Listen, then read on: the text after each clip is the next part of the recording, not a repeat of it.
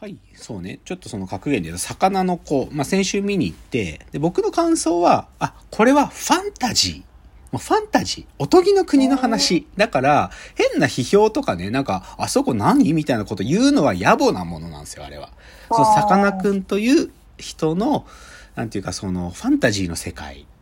いや、正確にはないけど、彼の、じどっちかというと人生が書かれてるから、けど、うん描かれてるものをファンタジーとして受け取った方が、まあ、いい、幸せな気持ちになるものだと思うわけ。うんで、それに対して、でね、でも今すごい人気なんだよ、魚の子うん。評価高い。で、あの、歌丸さんのウィークエンドシャッフルっていう映画レビューのラジオのコーナーで、その違法アップロードとかがあるとね、魚の子お願いします、魚の子お願いしますってずっとで書かれてたの、最近。そのコメント欄に。別の映画が今週は当たっちゃったんだけど、来週、まあ次こそは魚の子とかずっと書いてあって、で、なんと先週金曜日にガチャガチャで魚の子が当たったんで、あの、明日ですか？明日のアフターシックスジャンクションのウィークエンドシ、あ、あれあれ、ムービーウォッチメンのコーナーで、あの、魚の子のレビューを歌丸さんが喋るので、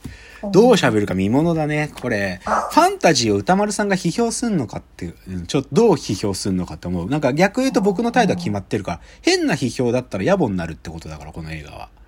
うんどう褒めるか、もしくはどうけなすかっていうことだと思うので、これちょっと注目ですっていうことでした。うんじゃあコーナー参りましょう。えーロフトプラスワンへの道。えーこのコーナーはサブカルリテラシー、サブカル知識の低い株式会社私は社員に竹之内がサブカル魂を注入し、いつの日かロフトプラスワンでのイベントに呼ばれる存在にまで自分たちを高めていこうという意識向上コーナーです。では今日のテーマです。えー今日のテーマ。ゲームの30年。うんもう今日はね、完全にリクエストにお答えする回です。はいあの、お便りが2週 ?3 週前ぐらいに届いていて、ちょっとそのお便り、あの、抜粋部分だけちょっと読みますね。あの、ラジオネーム、アリガリガさんという方からいただいていたお便りで、えー今回メッセージをお送りしたのは取り上げていただきたいテーマがあるためですと。それは竹之内さんのゲーム遍歴についてです。これまで放送の中でゲームについて触れられる機会はほとんどなかったように記憶しています。竹之内さんはファミコン黎明期ドンピシャの世代に当たるかと思うのですが、もし親しまれてこられたのであれば竹之内さんなりのゲーム話を聞いてみたいですと。で、この後もね、こんなお、で、テーマで喋ってみてはっていうようなお題目もいただいてるんで、そのお題目通りにもやっていきますけど、でもこういうお便りをいただいていて、ゲーム、いいですよって感じですよね。ゲームの話しましょうということで、あの、もうそのままの通り、もうリクエスト通りゲームのお話をしたいと思います。で、ちょっと冒頭言っておくと、まあ、今日のね、放送の、あのーサムネイル画像にもしたんですけど、今日僕がメインで参考文献に使うのはですね、このスイッチという雑誌があるんですが、スイッチの2015年の号だったかな、これは。2015年のスイッチのゲームの30年、1985から2015っていう特集号があったんですよ。はうんで、ここで、本当に、うんこれまでのトップゲームと、ゲもう本当に大人気ゲームとか、ゲームクリエイターの話とか、あのーどういう、そのゲームのハードっていうね、そういうねどういう変遷を辿ってきたかとか、すごくまとまってる最高の雑誌があるんですよ、ここに。これを、なんとかある意味僕は下敷きにしながら、で、この話の中にも触れるんでね、それをちょっとまず前提にしながら、じゃあ、アリガリガさんが、そのゲームの話題で、このお題目で最初っていうのに書いてあったのは、まず、印象に残っているタイトル5本ということですよ。うんそれは聞きたいと。で、正直ね、最初に言っちゃうとね、5本に絞り込むの無理。なぜなら、やっぱり僕もだって、ファミコンから始まってるから、それぞれのハードの時代で、まあ、やり込んだやつはあるからさ、で、それを5本って言ったら、ちょっと、なんかハードごとでと絞りすぎちゃうんで、ちょっとハードウェアごとで、まあ5本とはいかないけど、まあ2、3本ずつちょっと喋りながら、あ、まずこれ喋ると僕がどういうゲーム好きなのかながわかるのよ。うんで、とにかくね、選びた基準は名作ゲームって、なんかみとみんなで言ってたやつってよりか、とにかく僕のプレイ時間が長かったもの言ってみましょうか。うん、ひたすらやったってやつ。で、まず、だから、ファミコンなんだよね。ファミコンから始まるわけ。で、ファミコンって、世の中に出たのがね、1982か 3? ぐらいなんだよ。ファミコンって世の中に出たの。うん1983に任天堂がファミリーコンピューター発売なので、ファミコンは83年なんですよね。うんで、最初にこう火がついたのはやっぱりスーパーマリオブラザーズなんで、任天堂が作っあた。あだから、なんていうかな。で、僕実際1981年生まれなんで、なんか、まだその時赤ちゃんよ。赤ちゃん。赤ちゃんで、でね、うちの両親はね、なんか最初ファミコンについて懐疑的だった。ああいうコンピューターゲームについて。で、なんだけど、うちのいとこがね、なんかすごく進んだ人でゲームについて。うん僕の5つぐらい上の女の人がいとこなんだけど、その人がファミコンすっごい好きで、でね、僕が小学校2年生か3年生ぐらいの時に、はファミコンくれたんよ。そのハードウェアのファミコンを。なんか、おフル、おフル、自分のがちょっともう古くなって新しいのに買い替えたから、くれたんだよね、ファミコンを。だから僕が最初にファミコン触ったのはね、そういえばね、1988年か9年なんだよね。うん。だからもう実はスーパーファミコンが出るちょ、もう直前ぐらい。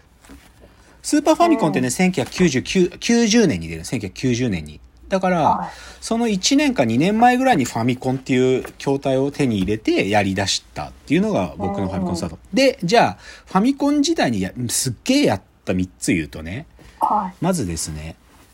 一番最初僕がドハマりしたのはね、ナイトガンダム物語っていうゲームがあったの。えで、これはロールプレイングゲームです。RPG なんだけど、あの、はい僕はね、コミックボンボンっていう、さ、コロコロコミックって今もあるんだけど、はいはい。そのし小学校低学年の男子が読む分厚い雑漫画雑誌。ーはい。で、僕はね、コロコロ派じゃなくてね、ボンボンっていう講談社が出してたコミックボンボン派だったんよ。で、その中に、で、そっちはね、どっちかというとバンダイも出資をしてるんで、ガンダムの連載とかがあって、で、その中のガンダムの連載で、武者ガンダムっていう、な、なぜかガンダムがむ、よ鎧武者の格好をしてる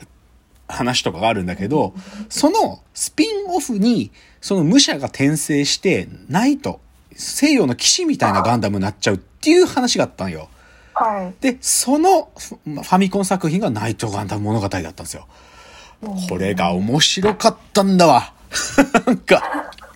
とにかく面白かった。まあ、その頃僕はぶっちゃけまださ、こ子供だから小学校低学年だからガンダムの世界なんて分かってないわけ。あんなこの戦争するなんて広大な世界じゃなくて、うん。そこのガンダムたちがなんかすごく単純に西洋の世界っていうか中世西洋みたいな世界ってそこで鎧っていうかその中世のナイトの鎧とかを着てゴブリンみたいなモンスターたちと戦ってくんだけど、うん。これがね、よくできてたんだよ。だけどガンダムのキーワードとかよく出てきて、黒い三連星が現れたとか、シャアが現れたとか、本当にガンダム世界のいろんなキャラが出てくるんだけど、でも、ガンダムのメインストーリーとは全く関係ないのよ。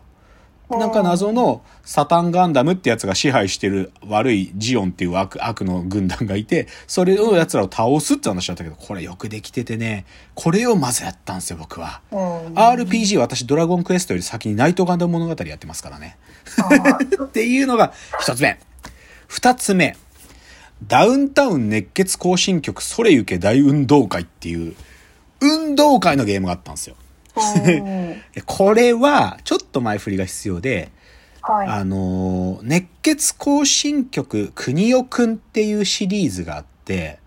その、はい。高校生のヤンキーがいてね、そのヤンキーが喧嘩するっていうゲームだったの、もともとは。熱血高校の国尾ってやつとライバルの力ってやつが一緒に組んで、なんか不良たちと戦っていくみたいなゲームだったんだけど、はいこのゲームのすごいところは、最初喧嘩してたゲームだったのが、その後その熱血高校の国尾くんたちが、ドッジボールやったり、だからドッジボールがあるんだよ、ゲームで。うんサッカーやったり、アイスホッケーやったりすんのよ。そう、熱血高校の一員として。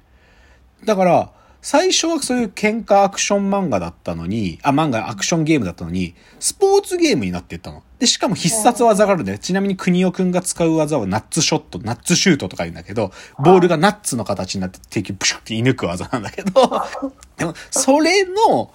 運動会があったのよ。これが面白かったんだわ。本当に運動会。もうマジで面白かった、これ。もうね、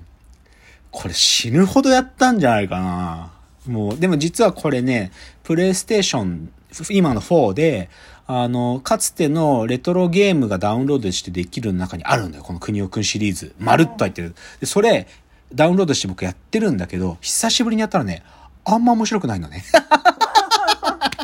だから、この時は面白かったんだよな。めちゃくちゃ面白かったんだよ、運動会。あの、望月ってやつがめっちゃ足速かったりとかして、そういうのとかもう今でも語れる。で、さらにちょっと補足すると、実はこの国尾くんはこの運動会の後ですね、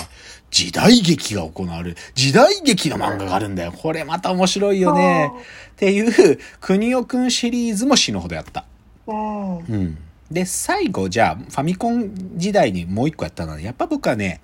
野球ゲームやったんすよ。うん。野球ゲームやった、はっきり言って。で、当然そのファミコン時代の最強の野球ゲームはファミスタなんです。今はどっちかというとパワフルプロ野球、パワプロだったりプロ野球スピリッツなんだけど、その当時はもうファミスタ一強だったのね。ファミ、バンダイナムコが作ってるファミスタっていうゲームがあって、ピノっていう鬼のように足の速い選手がいたりとかね。でそのファミスタ死のだった。ただね、僕はね、実は、このファミスタ一強の時代に、対等っていうゲーム会社が、あのー戦いを挑んだ、張り切りスタジアムっていうのがあったんですよ。はいで、実はね、僕はね、最初この張り切りスタジアムを死ぬほどやったんだわ。これ面白かったんだよ。もう、打つバッターとか、バントの構えでバチンってバットやるとホームランになるんだから。とか、乱闘があったりとか面白かったんだよ。本当にファミコン時代の野球ゲームとしては十分面白かった。あ、やべえ、時間が来ちゃったね。でもファミコン世代こんな感じですよ。じゃあ次はスーパーファミコン世代行ってみましょう。じゃあ次です。